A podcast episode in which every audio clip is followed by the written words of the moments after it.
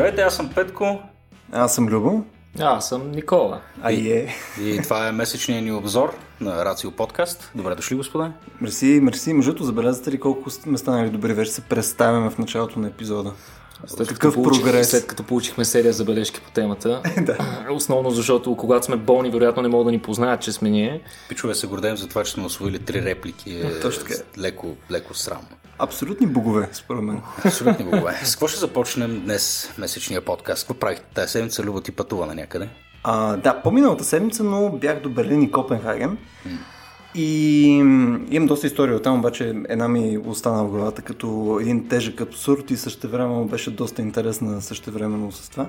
А, една приятелка, която ни беше лекторка на едно от събитията, Гили Рон, на ноемврийското събитие. О, тя Гили! Предстои, предстои епизода с нея да го пуснем няколко седмици след този. Абе, накратко Гили вика, така и така, вижте, взел съм си едни билети за някакво събитие, което е в някаква църква, в някакво гробище, на някакъв гай, който прави някакви неща с светлина и така нататък. И ние сме, окей, супер, ще дойдем, нали? Mm-hmm.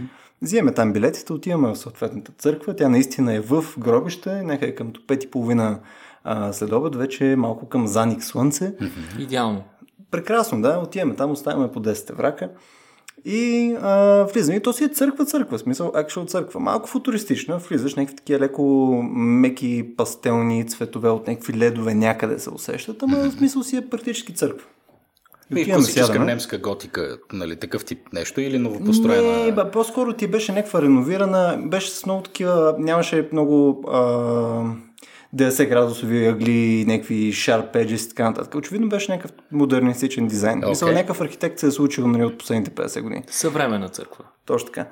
Ам, но на място на тази църква, както разбрахме в последствие, при това е имало някаква стара църква, което там нямат нейните чертежи, затова не се е възстановили. Така и Любо, така, не знам къде отива тази история, но говорим за църква от около 5 минути, така че... Да, смисъл ще продължаваме да говорим на църква. Да, да засилваме. И по едно време влиза там една жена и почва да обяснява неща. И вика сега така и така, тази църква, еди къде си е построена, от еди какво си време и тъна. И специалното на тази църква е, че видиш ли, е проектирана, а, нали, вътре цялото нещо, което е с осветлението, е проектирано от Джеймс Тюрел. И ние сме страхотно. Джеймс Тюрел е име. Нали, да. смисъл няма никаква идея какво случва. Някакви хора, а, нали, Джеймс Тюрел. И тя почва да обяснява. Сега виждате ли тук светлината, която е по ъглите, виждате ли светлината, която влиза там от прозорците, ма там е естествена светлина, там е изкуствена светлина и така нататък. И ние виждаме светлина, обаче, нали, света. Ти не си впечатлен, така? Не, беше е, естетически удовлетворяващо, но нищо, за което бих ти писал на тебе, нали, смисъл, okay. да. Който се започва горе-долу около половин часова лекция за кой е Джеймс Тюрел което на мен ми беше нали, най-тегалата част и най-безумната част нали, от uh, този експириенс беше Джеймс Тюрел, uh, такъв визионер, uh, архитект, uh, човек, който се занимава там с светлина от маса време. Uh, видиш и Джеймс Тюрел е бил от там пионерите в uh, серия различни сфери. Той uh, по начина по който видял светлината, бил вдъхновен да прави серия различни осветления за църкви и така нататък. И аз съм... Това е впечатляващо. Но историята не продължава, не, не свършва там. Mm-hmm. Продължава се с Джеймс Тюрел също така много обича да лети. И той като лети, Джеймс Тюрел също отива и вижда светлината докато лети и колко мека била светлината, и как не била директна и така нататък и така нататък. Mm-hmm. И ние сме, окей, Джеймс Тюрел се кефи на светлината, това е чудесно. Нещо повече, толкова обича да лети Джеймс Тюрел, че той има а, лиценз за пилот. И ти си, окей, изцяло не е нужна информация, но супер. И лека по лека. Джеймс Тюрел е направил това, Джеймс Тюрел е направил това и вече минава 20 минути. Нали, аз почвам да спейс аутвам леко. Нали, както всички в момента вече. Което по едно време казват също така, нали, после така кежуали споменават също така Джеймс Тюрел има вулкан. И аз съм... В смисъл, как има вулкан? Защото всички кимат, нали, как има вулкан. Смисъл, как имаш вулкан? Нали, отиваш в, в, в имоти БГ, отиваш и ще си купа вулкан. Плюс откъде знае, че има нужда от вулкан. А, мисля да си го купи, а не да си го рентне, прямо. Не знам какъв е пазара на вулкани, нали? защото има някакъв момент, в който е по-окей да рентваш пион 10 години, след това с опция да си купиш, нали? Нямам идея. Да, е въпрос, моли да ипотекираш после пък, за да си вземеш Нямам идея. вулкан. Както и да е. да, смисъл да амортизация, амортизация на вулкан също трябва. Едночембъров вулкан към двучембъров вулкан. Защото ние трябва, мисля, че пуснахме а, подкаст с Ромин, а, вулканолога ни наскоро. Точно така, да. Тя ще го питаме Робин, между за Джеймс Торел. Джеймс Тирол притежава вулкан. И с каква цел? Обясн... Беше ли ви обяснено? Да. Не, в крайна сметка се оказа, че Джеймс Тирол отново много скефи на светлина и нещо, нещо с вулкана прави там специализирано, където вика някакви хора, където са някакви квейкъри, някакви неща и е пак много тежко и религиозно и е супер интересно. Anyway, приключва цялото това нещо, аз вече искам си хода. И казват, окей, сега а, трябва да стоите 30 минути тук и да гледате как се сменят светлините, които съответният Джеймс Турел, Джеймс Турел е Джеймс Турел, Джеймс Турел. Така. Окей, okay. почва све, да се сменя светлината и всъщност беше супер интересно, защото това, което се получаваше е, представи си, имаш едни относително силни такива червени, зелени, сини такива светлини, които се сменят по различните части на църквата. И първо, светлината, която е отвънка, защото тя минава през ни леко такива матови а, стъкла. Аз ще пусна между снимки сега към подкаста като материал, защото все пак снимах. А, светлината, която е естествената светлина отвън, примерно тя изглеждаше, когато вътре примерно е по-червеникаво или лилаво, отвън светлината изглеждаше зеленикава. Докато когато почват да се сменят вътре осветлението да е по-скоро към синьо, зелено и т.н., отвън светлината изглежда по-скоро лилава, червеникава и така нататък. Което е супер фрики, защото освен а, през прозорците, нали, по някое време свършва цялото това представление или там каквото да се нарича, ти излизаш навън, погледаш към небето и примерно последният там цвят вътре е бил пилно синьо или нещо подобно, излизаш навън и вън е някакъв в смисъл Хелбой излиза от някъде. Ама човек, мисъл, небето си е червено, червено и си е тегавина. Явно докато ти се адаптира зрение, Калибрацията ти е отишла, да. Това ли е един от търсения ефект? Да, това е един от търсените ефекти, а другия беше малко по-директен. А, сега тук ми бягат думички, ама не знаеш там, където е подиума на... Mm-hmm. Да. Така. Ще я кажа на шефчето на църквата, но знаеш какво им прави, да? да. Където стои съответно свещеника там да изнася неща. А, точно литургия. зад него, литургия, си, а, точно зад него има една арка. И за тая арка обикновено нали, има някакви икони, неща, някакъв арт, някакви неща. В случая, а, след тая арка, рано нямаш нищо. Имаш просто, а, как ти го пише, като Представи си един цилиндър, разрязан на две и равно той продължава от арката назад. Демек mm-hmm. имаш едно обло нещо зад тази арка, mm-hmm. което вследствие на това осветяване изглежда се едно няма, мисъл, не знаеш къде има стена и, и докъде продължава това нещо. Докъде mm-hmm. Не знаеш стена. дали това е коридор, не знаеш дали това е плюс безкрайност. Mm-hmm. И е доста трипи, защото ти стоиш, всички стоят, мълчат и си шъфълват там по а, столчетата и гледайки в това местенце, а, лека по лека започват малко да ти се размъгляват пълно очертанията на тая арка, очертанията на части от пода и така нататък. И получаваш относително трипи експириенс, защото а, явно начин по който той си борави с цветове, по този начин изглежда, ако малко се разфокусираш, ако малко почнеш да а, внимаваш, нали, да, да губиш внимание рано mm. това, което наблюдаваш. И това беше супер интересно. Са, в интерес на истината, а, нали, може би би го оценил повече, ако не беше на някаква пейка, където ме болеше гърба вече след 3 минути на стояне. Между на другото, единия час между беше другото, между другото, пейките в църквите са направени с конкретна цел да са неудобни, за да не се опълваш никога назад, а да си винаги леко приведен напред. Е, също знак това, на почитание към Господа. Точно така, може би е някаква аналогия също и за живота. Абсолютно, абсолютно. Човек не трябва да се обляга свободно и удобно назад. Но Никола, кажи ми, освен моят експириенс с Джеймс Тюрел, неговия вулкан и там безкрайната църква, какво друго се случи интересно през месец февруари, според тебе? Месец февруари, макар че беше къс месец, ако трябва да бъдем честни, той е и високосен тази година, така че е малко по-дълъг от обичайно. А, доста интересни неща продължават да се случват. Вече ставам банален, използвайки тази фраза, но трябва да свикнете с факта, че науката никога не спи. науката никога не спи е също популярна фраза, която използвам често, но интересни неща се случват, особено пък в сферата на космическите изследвания. Разбира се, традиционно започваме с нашия а, всеобщ любимец Илон Маск.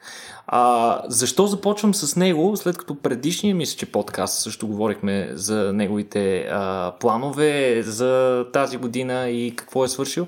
Ами защото това, което се случва в а, Бока Чика, а, това е а, базата на SpaceX, която е в близост до Тексас, там се случва нещо безпредседентно, в смисъл нещо, което практически до момента никоя космическа агенция или организация, която занимава с, с строеж на космически ракети е постигала. И това е, че те строят с чудовищна скорост новият си модел на Spaceship, а, на, на Starship, извинявам се, Starship се казваше а, космическият им кораб, който няколко пъти си промени името от а, Big Fucking Rocket или Big Falcon Rocket.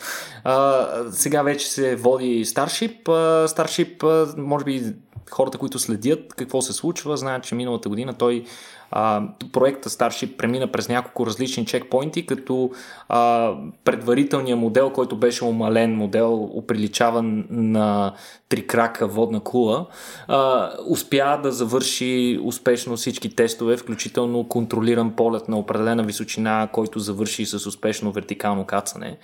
А, това, което обаче се случва в момента а, в, в, в, в, Бока Чика, наистина е уникално, защото а, ракетата се, се строи с умопомрачителна скорост. Тя напредва буквално за часове и дни, като непрекъснато се публикуват кадри, както от самия Илон Маск, така и от някои от инженерите, а и включително фотографии, които са наели площи в близост до базата, които са на чудовищно високи цени. Представете си просто една ливада не имаш ливадата, за да може някакви хора с фотографии, mm. с гигантски телеобективи да се разположат и да снимат какво се случва в базата на, на SpaceX. Което, нали е...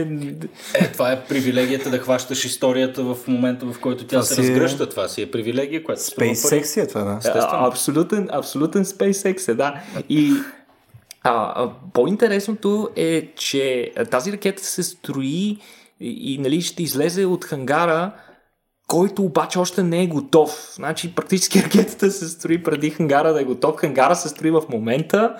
А, а чак, чакай, тя къде се намира? Тя ами, не се намира в някакъв хангар в момента. Е, не, тя е на открито.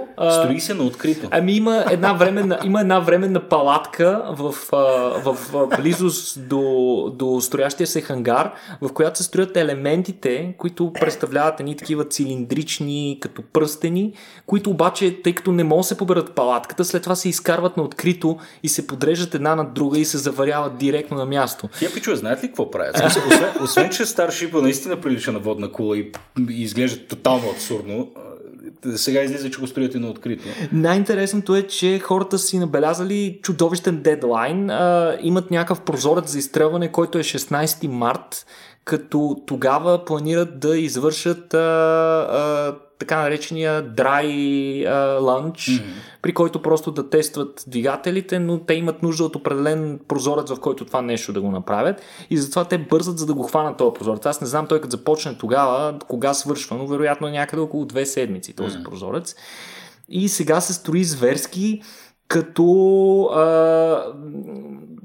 междувременно те тестват и технологии mm. а, на момента, като се опитват едновременно да строят два различни модела на кораба.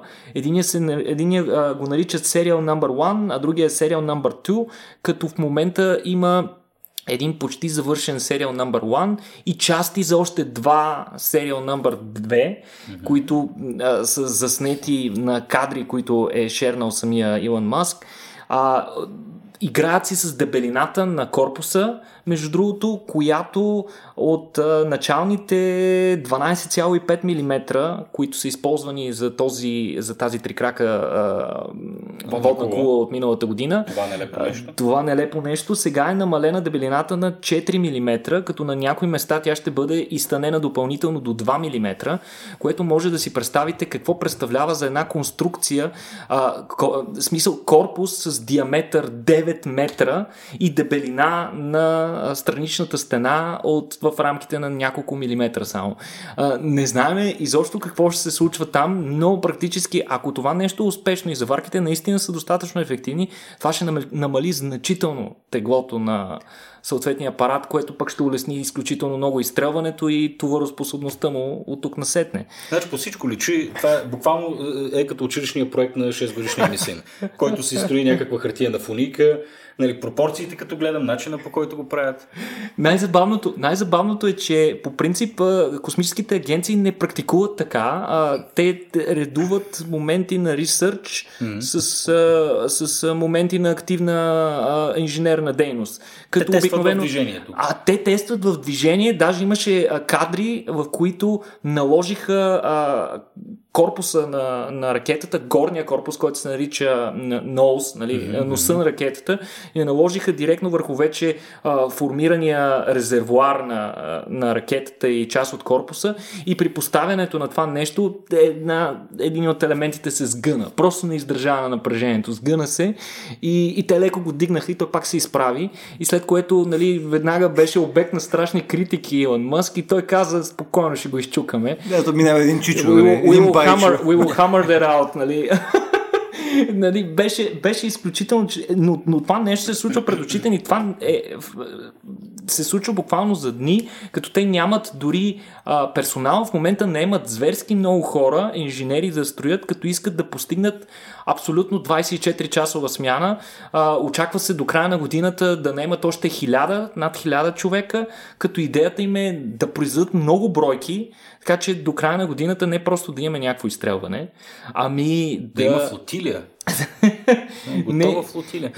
Е, е, Никола, ти откъде ги четеш тия неща? Смисъл, на мен ми се струва, че все едно гледаш някакъв лайф фит от централата на SpaceX и, и, и ги виждаш тия. Е, сериозно, някакви източници искаш ли да споделиш? Да, разбира се, аз ще ги споделя и съответно в последствие. А, имам ужасно много хора, които страшно се вълнуват от а, това, което се случва в а, централата на SpaceX. Това не са само обичайните хора, които отразяват неща, които се случват а, в а, изследването на космоса, но са и много космически ентусиасти, които имат блогове, влогове и по различен начин отразяват а, да. събитията, свързани с космос, но всички в момента са яко концентрирани. Аз си мислих, че Никола се подготвя като чете actual scientific да, papers, а той всъщност Не, не, аз повечето, повечето, повечето от тях, между другото, са сериозни инженери и тази информация не е голяма тайна в интерес на истината. А, иначе към момента Serial Number One, т.е. ракетата, която очакваме да направи тест драйв още през март месец, а, така пионерско, а, тя е почти завършена. В смисъл имаме, а, имаше един пич, който беше начертал горе-долу цялостната ракета и беше показал откъде до къде е завършена и какво остава да се завърши. Ами в смисъл вече имаме а, резервуарите, имаме външната обшивка на по, на 3 четвърти от конструкцията. Имаме горната част на кораба, имаме а, част от а, контролните повърхности в горната част и остават да се направят така наречените опашки в долната mm. част, които ще позволят на долната степен да се приземи меко и а, мисля, че е един от резервуарите, който ще бъде затечен кислород. Само отново да напомним, това е Старшипа, който следва да замени в момента полетите, които се извършват с, с руските апарати и съответно, които са били извършвани с космическата совалка. Нали? Не, Старшип е ракетата, чиято цел е да а, ни прати до Марс практически. Това Is е, the Mars ship. Is the Mars ship. Това е най-товароспособната ракета, правена от времето на Сатурн 5, а, като освен това тя има и сериозни цели. А, може би първият и сериозен тест ще бъде това, което беше чел с а, японския предприемач, mm-hmm. а, дрехи, дрехивия магнат, модния магнат. Този, който искаше да прави изкуство в... Точно така, в който искаше да покани серия артисти mm-hmm. и... Какво беше Hello Moon? Какво беше? Нещо такова. Те, те трябва да направят една обиколка а, около, така, около Луната и да mm-hmm. се върнат отново на Земята. Това ще бъде кораба, с който най-вероятно те ще могат да го направят това нещо, ако в крайна сметка всички тестове минат, минат добре. Но а, съответния модел ще има три Raptor енджина. В смисъл по-интересното за Raptor двигателя, което трябва да кажем е, че този двигател не случайно е различен от всички, които до момента са използвани от SpaceX, защото ще използва метан за гориво. Основната идея на на Елън Мъск е в крайна сметка, че метан ще можем да произвеждаме лесно mm-hmm. и на Марс, за да регенерираме необходимото гориво, за да може в крайна сметка, изпращайки колонисти там, да можем и да ги върнем. А в крайна сметка, ако дойдат в източна Европа, тук вече си имаме инфраструктура. Абе, Никола, тук едно от нещата, които спомена, е, че от това се интересуват серия много а, там не само специалисти, но и ентусиасти и прочее. Мен това ми напомня, че всъщност ти този месец беше на едно място, където Аджба имаше пак такива серии ентусиасти, които гледаха едно изстрелване там покрай Solar Orbiter.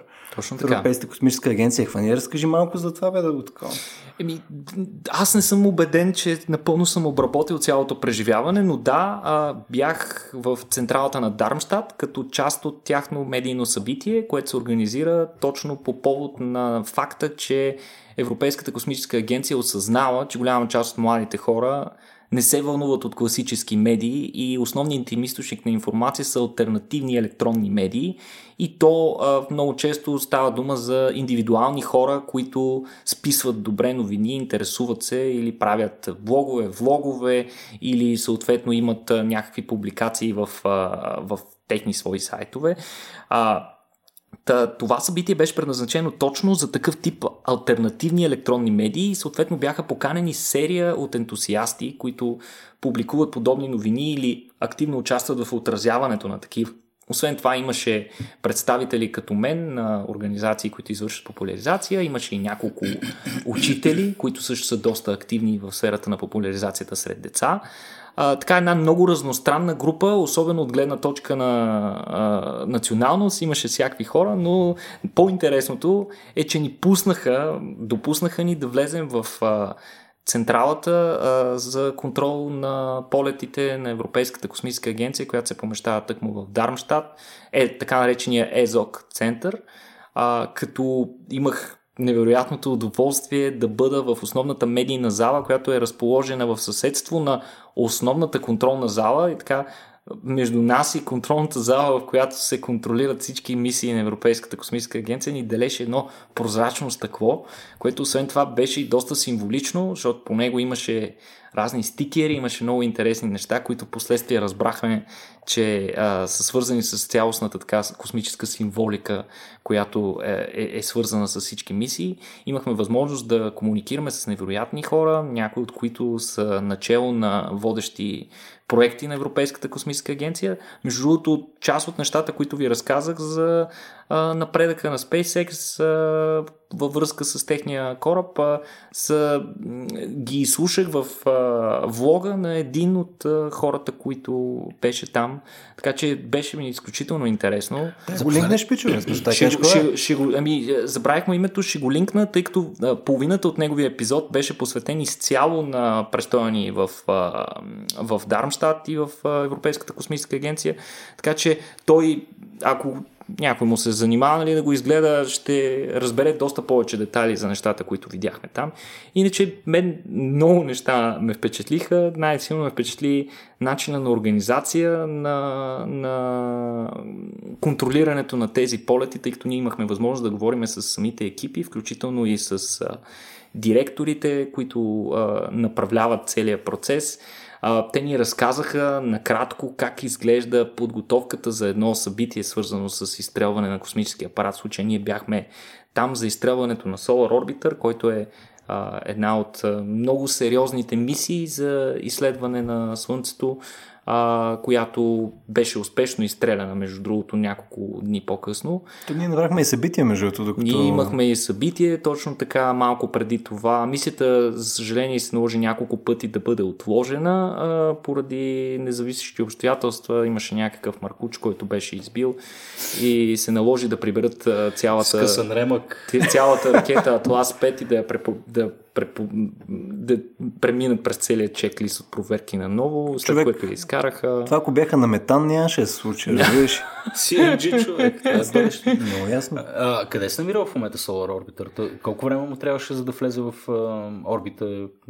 Solar Orbiter е по път към първия си flyby mm-hmm. или гравитационен, гравитационна асистенция, която ще извърши с Венера. Нямам представа точно кога беше планирано това да се случи, но апаратът се представя чудесно, премина си всички чекпоинтове, разпълна си всички апарати, а, съответно те предадаха коректни данни, като а, от екипа смятат, че а, нали, първите смислени данни ще бъдат получени до към 2-3 месеца, но казаха, че най-вероятно учените няма да издържат и ще пуснат апаратите по-рано, за да почнат да получават данни, защото в крайна сметка този проект е дългогодишен и хората с нетърпение са чакали апарата да излезе и сега просто нямат търпение да почнат да добиват данни. Протокола, ще щупат протокола и ще пуснат, разбира се. Иначе Релиз си... да апарати. Иначе той си а, разпъна си. Ами много ми беше интересно, че в това партньорство между НАСА и Европейската космическа агенция, НАСА реално изцяло поема процеса на изстрелване. Тоест, mm. ракетата е тяхна, съответно, апарата беше изстрелян от Кейп Канаверал, от а, космодрума там. А, и, и беше много интересно, тъй като ни разказваха, че нали, те на шега използваха термина янките, но, те разказваха как, каква е разликата между начина на третиране на космическите мисии там. И примерно те казаха, те като изстрелват нещо и на всеки етап голяма радост, крещат, ръкопляскат и така нататък, докато в залата в Европейската космическа агенция е абсолютна смъртна тишина, никой нищо не казва, никой не се обажда, от време на време имаме а, леки усмивки по лицата на част от екипите, когато те могат да си го позволят, разбира се това. А, а, интересното беше, че е, американците изцяло поеха изстрелването и те реално след като а, изстреляха космически апарати са такива ва и нали, голяма радост, ага.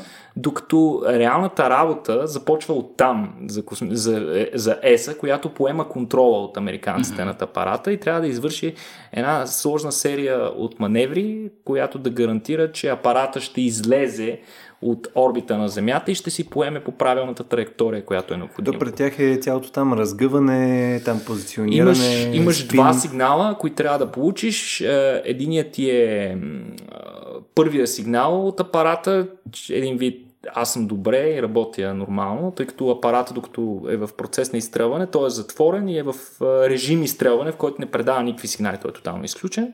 Когато излезе на определен етап, коп, конуса отгоре се отваря, когато излезе в космоса и тогава апарата предава първите данни. Това ти е first signal, mm-hmm. нещо от този сорт. Когато го получи този сигнал, американците са нали, всичко е окей. Okay. Обаче това е нищо за Европейската космическа агенция, защото втория сигнал е по-важен. Той ти е power positive сигнала, който означава, че апаратът успешно успява да разпъне соларните си панели и е започнал независимо да. Добре, в момента в който това се случи, разпъне се всичко, апаратите работят добре. Има ли тогава радост или продължава тая странна проява на стоицизъм ненужна? Мисля, нещо традиционно ли е това, което се прави? Човек, аз съм, виждал, аз съм виждал как пият бира с тия неща, направо се съсипват. Е, просто е пократително. Въпросът е, има, има нещо като ритуал ли, който те спазват? Тога, това е, обикновено това е момента вече, в който могат да си позволят известна радост и за разлика от колегите си в Штатите на европейците им е позволена консумацията на алкохол, докато в централата на НАСА е абсолютно забранено всякакъв тип консумация на алкохол. Там, ако видите хора с чашки, обикновено с сокчета. Е, човек, те, то е пълно там с германци, с французи, с неща, то просто сприги, нали, смисъл. Just you try. Да, бе. Иначе беше много интересно как а, протичат първоначалните подготовки за това нещо, като съответно те се готвят с а, сухи тренировки и симулации на полетите. Пуснаха ни там на място едно много интересно клипче, което изглеждаше като една провалена мисия, но накрая се оказа в последствие, че всъщност е било част от симулациите им. А в действителност самия екип се разделя по време на тези симулации и част от екипа ролята му е да прецака мисията. О, това ми беше любимото между да разкажи. О, това е супер и, яко, да. и, и, и, и, реално а, едни от хората непрекъснато вкарват сценарии с проблемни а, проблеми в, в, в, в течение на мисията, които другите хора трябва да разрешат. И те ги разрешават като екип и всеки има конкретна задача в решаването на съответен проблем. И всичко протича чудесно, нали? Те първо се провалят, после почват постепенно да ги разрешават и да ги, да ги напасват нещата и в, момент, в един момент вече всички са освоили всичко, могат да решават всички проблеми. Тогава почват по-сериозни проблеми да вкарват в симулациите, като например на централния терминал на някои от основните хора на, в, в, в, въпросната зала за изстрелвания, му излиза съобщение, ти трябва да напуснеш. Те казват на това to kill me, нали, да ме убият. Тоест, mm-hmm. те му казват напусни залата максимално бързо, без никой да те забележи. И той хваща, оставя клавиатурата, длъжен е да го направи и излиза. И, и сега аз, нали, защото той каза, един е каза, един, случи се един случай, в който 35 минути примерно не бяха забелязали, че ме няма. И аз съм такъв, еми, що не са забелязали, значи всичко е вървяло супер. Да. Обаче той каза, не е така, защото ако те не забележат, че ме няма, а аз изпълнявам някаква задача, никой не знае, че трябва да поеме тази задача от мен. Mm. Тоест, това е един голям провал за нас, ако никой не забележи, че мен ме няма. Тоест, те, освен хилядите задачи и мултитаскинг, който извършват към момента, се налага и да се оглеждат около себе си кой е тук и кой го няма. Не, бе, това е фантастично, но каква, каква хипотеза в момента тества? Че този човек изведнъж ще получи миг инсулт и ще Например, главата, да? например разстройство или нещо друго, което налага той да излезе внезапно. Въпросът е, че нормалните човешки взаимоотношения нали, не, не, не, се случва той мълчаливо да стане и, си, да, и да си излезе. Обикновено има ах, ох или ей, пич, отивам до туалетната, нали? Да, бе, човек, но то, това ти е contingency, нали така? Смисъл, то е, в общи не, се по този начин. Естествено, много е готино, нали, че, го, че, че, че, го правят. Въпросът е, че в реалния живот, нали, това малко, едва ли би се разгърнало по този начин. Ебе, по-скоро си представи, аз всичките тия космически агенции а, по-скоро ги оприличавам на някаква военна организация. Mm. Нали, така, и там трябва да имаш много, много стриктен команден контрол. Mm. Дисциплина, Тоест, дисциплина, дисциплина. Точно, дисциплина, трябва да имаш chain of command, трябва да имаш кой точно е отговорен за дадения процес, ако този процес поради някаква причина ти не мога извършваш, трябва директно следващия човек да може да го поеме immediately. Тоест, това е точно, знаеш, това тества колко е, колко е проблем на структурата, знаеш. И това за мен е супер впечатляващо. Това, ми, това ми напомня за една от многото военни истории, които съм слушал от баща ми, който като подполковник се уволни от армията. В военното училище в Шумен идва един генерал, пред него има строени целият гарнизон, около 3000 войници, курсанти и военни. Той идва с маршова стъпка, поглежда ги всичките и на микрофона заявява Искам като се върна всички да са на 2 метра над земята. Обръща се и заминава. И оттам вече дали, мълчание, какво значи на 2 метра над земята. Заповедта обаче бива изпълнена. Всички са по дърветата, по балконите, по такова, когато той се връща. Нали, съответно казва едно свободно, всички падат като гнили круши, но ето ти е една, е, е, един, един, такъв потенциален тест, нали, доколко, доколко системата е ригидна към подобни Естествено. абсурдни ситуации. Да. Естествено. Нелепо. Нелепо. Това звучи фантастично. Хубаво ли изкара там?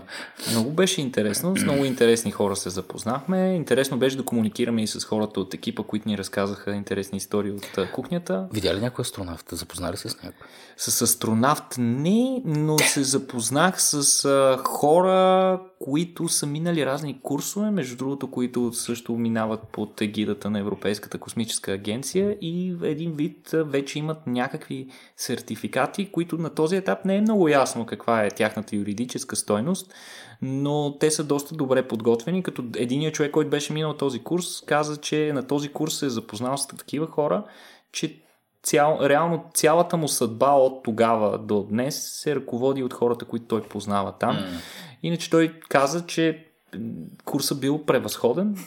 Но ми хареса, между другото, че започна, започна това изречение с, нали, не съм виждал астронавти, но видях хора, които са виждали астронавти. Да, точно, точно така. Наистина приличаше на вица с Суджука. на вица с Суджука, точно така. Uh, it's, it's something. Uh, имаше една девойка, която беше доста uh, млада, мисля, че беше на 20 години и тя беше вече uh, откровенно решила, че иска да бъде астронавт. Което за мен беше леко странно, но, е. но, но за никой от останалите хора не беше странно. Напротив, всички подходиха с огромно разбиране към нея и започнаха да й дават съвети към кого да се обърне и какво да прави. Ама, като се замислиш, стъпки. Като се мислиш, нали, то, то, то има две гледища. Едното е това е абсурдно странно. В смисъл, ти да ставаш астронавт, това е light speed странно със сигурност. Това е супер екстремно нещо. Нали, количество подготовка, отдаденост и така нататък за да си астронавт е много, много голяма крайност. Да, но странно не е точната дума. Странно То е, е за... очевидно, че искаш да станеш такъв. Абе, странно, е, странно от ежедневието ти, прямо на тебе. Ти, mm. ти си 9 до 6 в Кока-Кола, нали така? Mm. И съответно, астронавт като типа дейност и подготовка ти е много далечно mm. тебе. И е нормално да ти е странно. Обаче като погледнеш всичките хора, които са били пилно заедно с Никола, нали, всички хора, които нали, живеят си, дишат с космос, нали, за тях това е вау, нали, естествено, че искаш да го направиш това. Всички искаме да го направим това. Обаче не могат. Така че това е, не знам, мислям, тъй като аз бях на сходно събитие миналата и по-миналата година. С изстрелването на Sentinel беше ти. Да, на Sentinel 2B и 5C, да. Mm-hmm. И равно там е точно съвсем различна енергия. Виж, мисля, хората, с които си говориш там, много по-различно просто гледат на, на тия новини, които Никола обяснява в момента. Ние сега в момента с теб стоиме и го слушаме и that's interesting. Там, като си говориш с тях, всички ги знаят. Това, това при тях е статус-кво. Мисля, всички със сигурност са следели до минутата по Twitter и така нататък тия неща. И там няма с какво да ги знаеш. Там вече това, това е основната тяхна медийна консумация. Mm. Знаеш? Да. Така че е доста впечатляващо и доста интересно. Иначе, междувременно, като си говорим за космически новини, японците обявиха буквално преди дни, че ще изпратят апарат и сонда, който да, изстря... да изследва спътниците на Марс, които кои бяха, Петко? Е, Фобос... Деймос. Да. А, така. С дружни усилия ги попълнихме. А, Фобос и Деймос, а, един от които е известен като спътника Картоф, заради е, необичайната си е, така форма, е, тип ирландска мечта. Е, любимия спътник на Снежито. Да. да. Що ще да е необичайна? Струваш, че повече неща в космоса правиш картоф, повечето тела. Човек е много картофи ръжеш. Стероидния пост и е картофи на всяка. Мисията, мисията се нарича Martian Moon Exploration или MMHIX. Mm-hmm. А, а, Ева коняче да ти сипам. Това, е, това означава тези движения, които правят. Не се притеснявайте. Благодаря тук, тук любо упражнявам микрия някъде.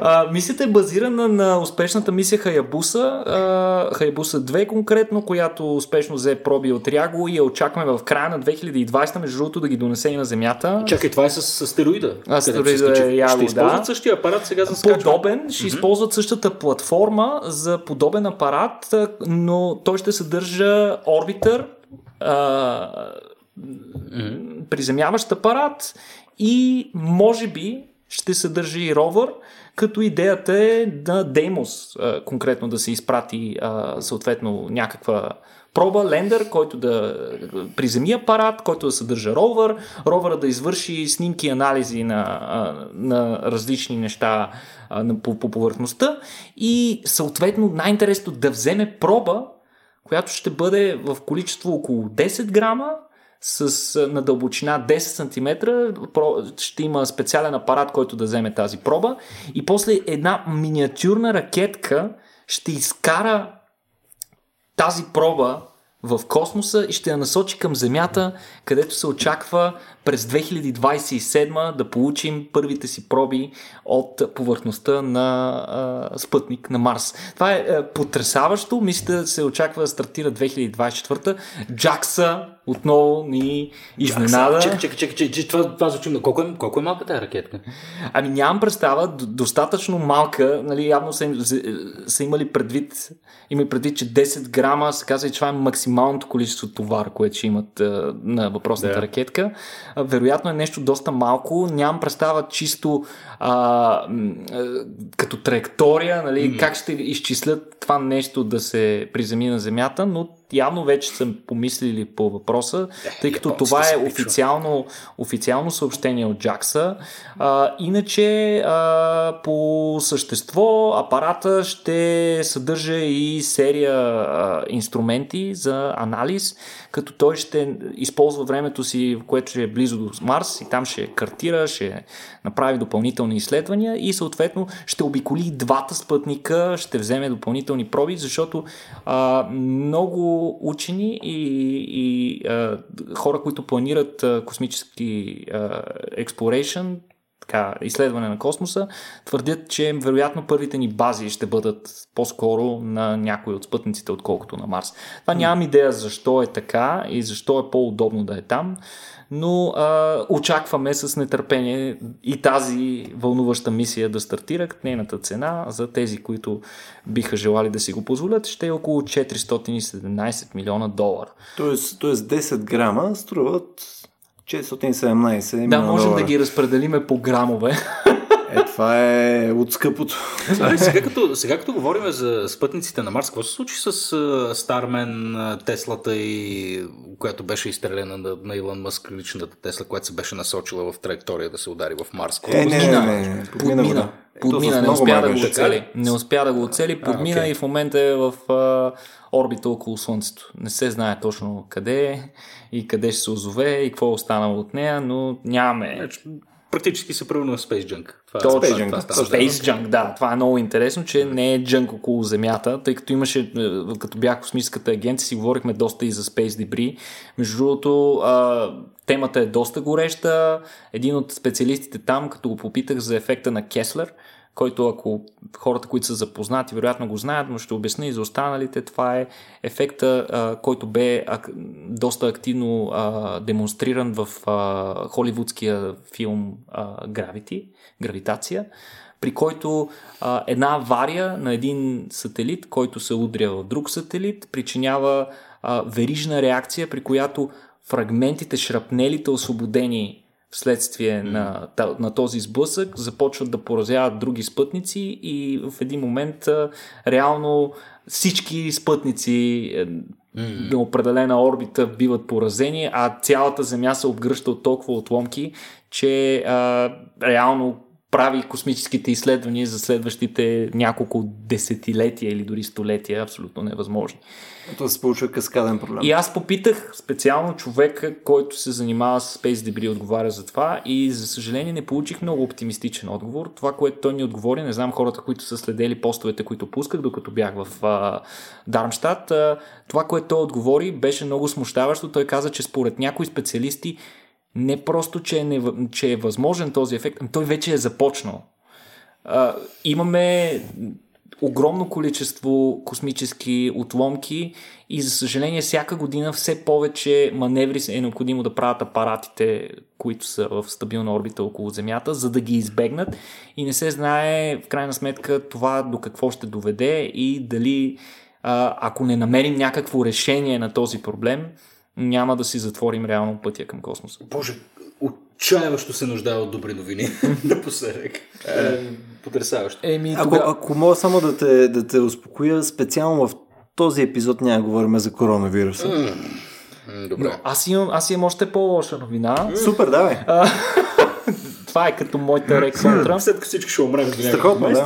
да. Огромни рояци от скакалци в момента опустошават Африка. А, това да беше смешно, но какво по дяволите? Супер! Смисъл, това е някакви такива божи наказания. Такова, лоукъст! Това е абсолютно много интересно, че в Кения а, се наблюдава най-лошия сезон по отношение на скакалците от 70 години насам. Супер, чао на Серенгети, нали? Това беше... Един, един, Give me a break, нали? Е, един от рояците, които има там, съдържа между 100 и 200 милиарда скакалци, като те се разполагат на площ от 2400 квадратни километра. Не знам дали може да си го представите точно за какво става дума.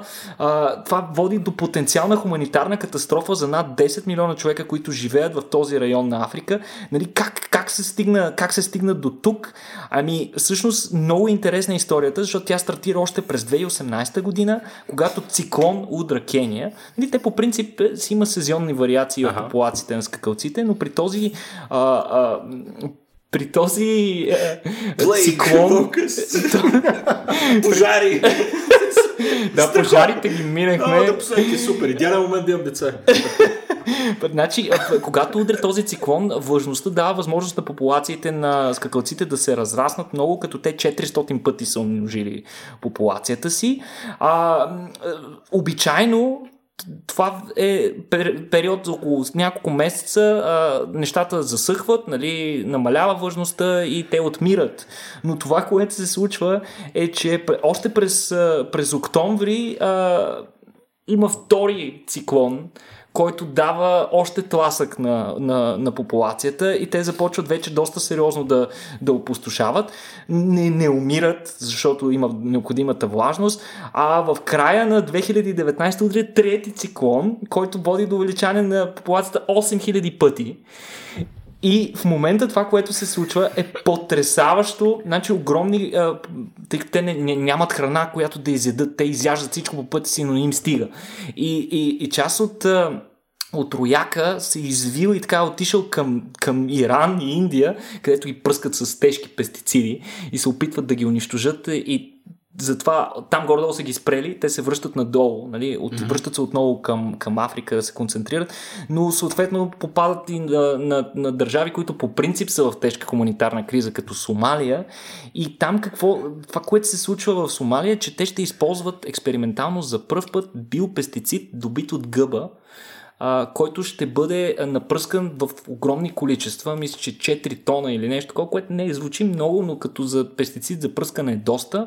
А интересното на този пестицид е, че той не е синтезиран по химичен начин, не е химически пестицид, има по-ниска себестойност и а, има по-низки странични ефекти, тъй, тъй като по принцип като се пръска с химични пестициди, трябва много сериозна организация да се предупредят фермери, сега пръскаме, скрийте животните, затворете кошерите и така нататък, докато в този случай не се налага, защото въпросната гъбичка произвежда токсин, който е специфично отровен само за скакалци.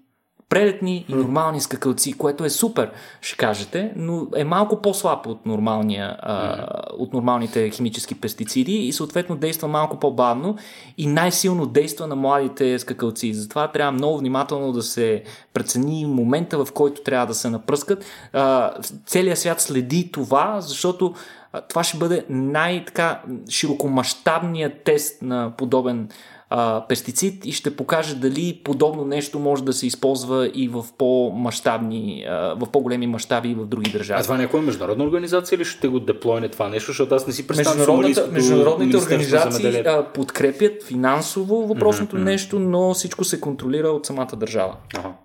Хм? Сомалия? Well done. Nice. Аз мога ли хвана гъбички от това? Не, това е само изолираният токсин, което е много интересно, че са успели да намерят промишлен метод, по който mm. да могат да го произвеждат в сериозни мащаби. Това нещо. Мен ми е страшно интересно като биолог, че са успели да го направят това, това нещо и чакам с нетърпение да видя резултатите от подобно нещо, но а, мисълта за 2400 квадратни километра скакалци доста mm. сериозно ме потряса. Между другото, знаете ли какъв е движещия механизъм на рояците от прелетни скакалци. Това е много интересно. Какво значи движещия механизъм? Кое ги кара да се движат и да мигрират? Кое ги движи? А, въздушните течения и налягането, не, нещо? Не. не, напротив. Много е интересно. Те имат различен тип поведение според гъстотата на популацията си. Когато гъстотата се дигне над определено ниво, движещата сила на рояка, която го задвижа в определена посока, е страхът да не бъдеш изяден. Тоест, всеки скакалец се движи по посока този пред себе си достатъчно бързо, така че да избяга от този зад себе си, който също го дебне да го изеде. При прелетните скакалци има канибализъм, който е особено силно развит, тъй като те много бързо и експлозивно разрастват популацията си, а, канибализма е средство за еволюционна адаптация към липсата на храна, когато обезлесят много бързо някакъв район.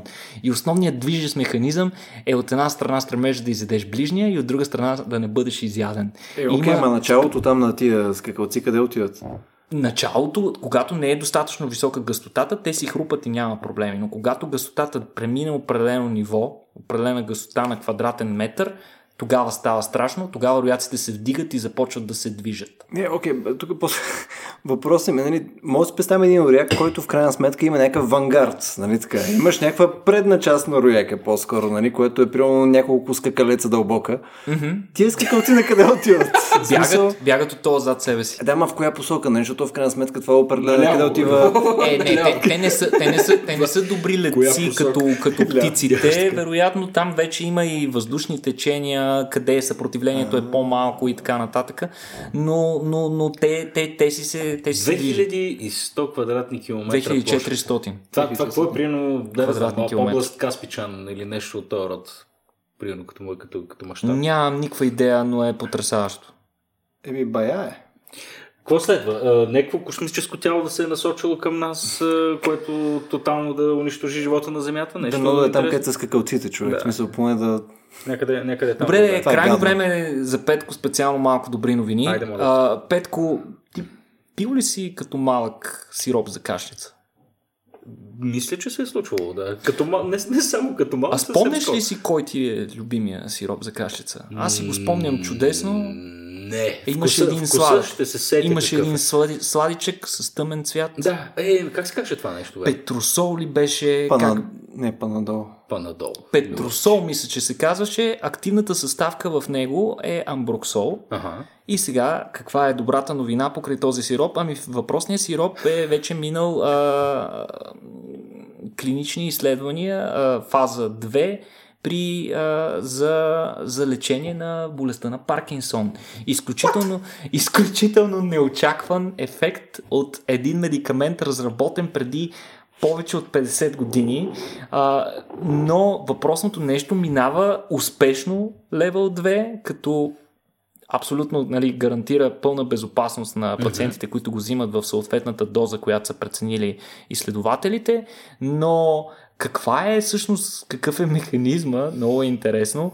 А, причината да го тестват него е защото а, искат да видят от една страна дали въпросния амброксол преминава кръвномозъчната бариера, т.е. дали може да действа на заболявания, които се развиват в мозъка. Mm-hmm. Защото имаш една такава бариера, която е съставена от а, специална тъкан от клетки, които се наричат астроцити, които просто пречат физически на съставки от кръвта, на една немалка част от съставките, високомолекулните съставки от кръвта, да навлязат в мозъка. Mm. Това създава една своеобразна допълнителна защита на мозъка като тъкан, mm. за разлика от другите тъкани, където кръвта контактува с тях директно. А, та, Въпросното изследване е имало от една страна ролята, целта да установи дали амброксола преминава кръвномозъчната бариера и да изследва а, ролята на различни мутации на един ген, който се нарича GBA1, което нали, нищо не говори на повечето хора. Това е ген за един ензим, който се нарича глюкоцере... глюкоцереброзидаза. А, въпросният а, ген е един от основните а, кандидат гени, който води до предразположеност за болестта на Паркинсон.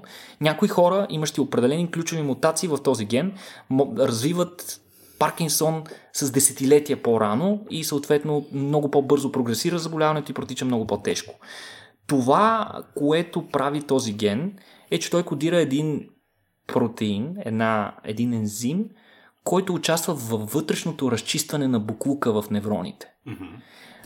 Това, което се случва при някои от мутантите е, че този протеин или не работи достатъчно добре, или се продуцира в ниско количество. Това, което прави амбруксола е, че вдига производството на въпросния на въпросния протеин. Сироп за кашлица. Сироп за кашлица. Да, това, това, между другото, все по-често ще започнем да го срещаме. Предупреждавам хората, че стари медикаменти, които са били използвани за нещо абсолютно различно, а, ще намират все повече нови и нови приложения. Амидофен за Алцхаймер, примерно. причините, причините за това са много. От една страна е факта, че вече имаме способности да анализираме повече, използвайки нали, изкуствени интелекти, mm. а, големи бази данни с а, структури на молекули и така нататък. А, нали, можем да видим някои стари молекули, че имат и различни ефекти. Но другата чисто економическа причина е, че клиничните проучвания на, на нови приложения на стари медикаменти, които вече са одобрени в медицината, са много по-ефтини и бързи. Mm-hmm. Като защото вече е тествано, съответно. Абсолютно. За безопасността. Безопасността на амбруксола е доказана в последните 50 години. Съответно, те не са имали нужда от чак толкова много субекти, за да минат в следващата фаза, но съответният медикамент е вече в фаза 3. Между другото, като започна да казваш за, за сиропи за кашица, първото нещо, което се сетих е, че нали, имаш сиропи за кашица вътре с такива, с опиоиди, с mm. кодеин. Ами, така? да, някои имат кодеин, други имат разни други опиоиди. Точно. Или към най-после кодеин. Между, между другото, мисля, че не съм сигурен дали е точно амброксола, но един от а, сиропите за кашица се използва активно и за а, халюциноген за рекреативна О, да, да, да, така, да. употреба, така да се каже. Мисля, че хора трябва да изпият, разбира се, два флакона, за да се. За Те да има ги правят толкова вкусни, човек. имаше беше супер. Между другото, аз си го спомням чудесно.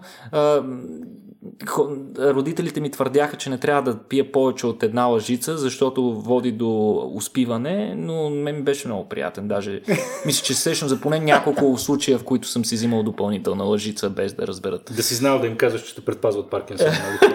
Добре, знам, че, знам, че искахме някакси да завършим на доста позитивна нотка, само че гледайки записките ти, Никола, много искам да знам какво по дяволите се случва с китовете, които мигрират, за да си сменят кожата. А, това това звучи е- отвратително, обаче искам да знам повече Това е Китовете си сменят кожата. Да, Страхотно идея. изследване. Това е, може би, най-силно. Изгорели ли са на слънце или какво? Китовете винаги сте са били емблематични същества за, за нашата планета. Винаги са предизвиквали. О, да, нали? Това нужно ли беше, бе, господа? Какво е Но се оказва, че те са съществата, които извършват едни от най-големите си, най-големите миграции като разстояние, което изминават. И въпреки, че знаем толкова много за миграциите при други видове животни, се оказва, че информацията по отношение на движещата сила на миграциите при китовете не е толкова, не среща такъв научен консенсус. Има различни, а, различни теории по въпроса защо мигрират китовете. Иначе по същество, а, повечето китове, така наречените балин, баленови китове, които включват а, типични представители като финвалите и сините китове, а, реално живеят повечето от времето си живеят в а, някои в а, районите океанските райони, моретата в близост до полюсите, където имат повече храна. И там обикновено ходят да се хранят. По-интересното обаче, че ежегодно те се впускат в една така авантюра и изминават някакви хиляди километри, като рекорда, нали, който е известен, е за а, миграция на 18 840 километра. Това е, нали, много трудно е да си го представим. Може би във вода им е малко по-лесно на китовете и на гърбатите китове, разбира се. Между другото, това се наблюдава и при някои от забатите китове, които са хищници, като например косатките и а, любимите на Петко а, Кое правиш с ръцете си? а, пиране? как се наричаше? Не, спърмуел. А, Кашалот. Кашалотите, Кашалотите точно така. са Каш... любими, да, да. Кашалотите, знам, че ние двамата много ги обичаме. Та и те се впускат в такива приключения. И всъщност последните изследвания на учените показват нещо изключително изненадващо. Въпросните учени са изследвали 62 животни, които са били маркирани с специални GPS тагове и са били проследявани в, с продължителност 8 години, за да се види точно динамиката на тяхната миграция. Интересни неща са установили в техните експерименти, като например, че един конкретен екземпляр за 42 дена е изминал 9400 км. А основната теория е, че те отиват в тропическите морета, където е по-топло и има по-малко естествени врагове техни, за да родят малките си. Но тази теория е силна по същество, защото наистина има доказателства, че е, китовете ми- мигрирайки в топлите морета, реално раждат там. Но има и ужасно много примери за китове, които мигрират без да раждат. Защо го правят? Нали? И тук е големия спор и голямата припирня между учените. И това, което те са установили, е, че вероятната причина за тази миграция е, че те искат да си сменят кожата. Как, сега, това, това звучи тежко абстрактно. Нали? Как ще си сменят кожата? Това да не ти е нали, някаква змия да се съблече. Като Майкъл Джексън ли е нещо тип ситуация или... Но, но, но се оказва, че наистина а, наблюдавани в тропическите морета, а, китовете оставят след себе си дирия от епидермални клетки, която е толкова сериозна, mm. че някои следователи използват тази дирия, за да правят генетични анализи. Изолират епидермални клетки mm-hmm. от а, въпросната мъртва тъкан и им правят генетични анализи. А оказва се, че интензитета на смяна на кожата им, докато са в топли морета, е с някакви стотици пъти по-висок, отколкото докато са в студени. И сега учените трябва да го обяснат това mm. по някакъв начин. Трябва ли? Въпросът трябва ли? Ексфолиране на китове. Да. Ексфолиране на китове, между другото, е точно точният термин. Какво се случва? Всъщност в полярните води, където те имат повече храна и се хранят активно, обаче е доста по-студено. С оглед на това те да имат по-малко, да, по-малко загуба на топлина, а, китовете намаляват потока на кръв, кръвотока в повърхностните слоеве на, на кожата си. Mm-hmm. Следствие на което а, кератиноцитите, клетките, от които е изградена кожата им, а, интен, а, метаболизма, интензитета на метаболизма им в повърхността на кожата намалява и съответно те пролиферират много по-бавно. Следствие на това, те произвеждат по-малко нови клетки и по повърхността им се натрупва един каос. Каоса обаче започва да, освен натрупването на мъртва китова кожа, а, натрупват и а, един своеобразен филм, бактериално-водораслен, така, от едноклетъчни животни, който ги прави да изглеждат, кожата им да прави една малко по-такава жълтеникава и доста по-дебела. И всъщност китовете вероятно мигрират, за да се отърват от тази кожа, мъртва кожа и от а, тези а, бактериални налепи, които могат да им причинят доста сериозни неприятности, свързани с заболявания и така нататък. Така че китовете отиват на козметик в тропическите, а, хубавите тропически райони. Не, вероятно използват. А, има, има наблюдение, че някои от а, нали, топокръвните а. Плуващите бозаници се оттъркват на определени места, където съответно брега е достатъчно нисък, има подходящи мидички, така да се остъжат хубаво, нали, точно ексфолиация. Харесва че го демонстрираш. Не, хора, да, да го снимаме. Нямате идея как изгледаш просто китовете, които се оттъркват в мидички. Но а, има, има доста учени разглеждат теорията като доста революционна. А, идеята е, че тя не отхвърля теорията, че някои китове мигрират и за да родят на безопасно място, но допълват до някаква степен дубките в тази теория, за относно китовете, които пътуват без тази цел и които пътуват за кратко време и бързо се връщат, т.е. те отиват, правят си козметичната процедура и се връщат към хапването, което е основната задача. А, но вероятно не е това само. Това не е характерно за всички китове. Вероятно за определени видове е по-характерно, отколкото за други. Те първа трябва да се направят допълнителни изследвания по темата, но е наистина революционно. Китовете мигрират за да се сменят кожата. Изключително интересно. Е, Никола, е, заради това искам да правя тия подкаст. Само като те гледам как се пръскаш за тия китове, просто ми боли душата. Как стоят да. се търкат тия, мите ги тия китове. страхотно, страхотно. Не, ме е много любопитно, да, дали миришат на чорап себе си кита, който не се... Не знам, моите чорапи не миришат, така, така че няма. Хора, това за китовете беше доста интересно. Очаквах да е доста по-отвратително, между това, но всъщност малко ме разочарова даже останах с такъв позитивен привкус от нашия подкаст, което е рядко. Добре, еми, освен да кажем а, по едно благодаря на всички, които все пак ни слушаха днес. А, още повече на всички, които решиха да ни подкрепят в Patreon. А, в Patreon вече имаме над 30 души, между които донейтват с различни суми, което е доста яко. Mm. Ам, сега тук искам да отворя една скоба. Очевидно в Патрон имаме серия нива за неща, където даваме различни бонуси, нали, като примерно да имаш запазена местенца на някои от нашите събития или примерно да можеш да идваш безплатно на нашите събития, нали, ако си някакво ниво съпортер. Но едно от нещата, които искаме също да добавим в а, следващия месец-два, и тук нарочно го споменавам директно в подкаста, така че за да хванаме се организираме и да го направим, е Искаме също да правим и малко допълнително съдържание или част от съдържанието, което правим така или иначе. А, например, по някаква причина не, не пускаме или не сме а, или не е толкова дълго, колкото очакваме да е един подкаст и така нататък. Искаме да го пускаме за част от нашите сапортери през Patreon. Това е едното нещо. И другото, а, ние от началото на годината започнахме да ползваме а, чисто организационно Discord. Discord е една платформа, нали, която е за вътрешен чат, абе нещо като MIRC тип mm. нещо. А, да, всеки, който ни съпортва без Patreon, равно получава автоматично линк, има някаква там интеграция с Patreon и Discord, където директно може да влезе в този чат и да си говори с нас, да си пише а, какво точно не му е харесало за подкаст или какво много му е харесало или да дава като цяло идеи. А, мисля, че това може би е за първи път, когато го споменаваме. Правим го може би от около седмица, две, нещо от този порядък.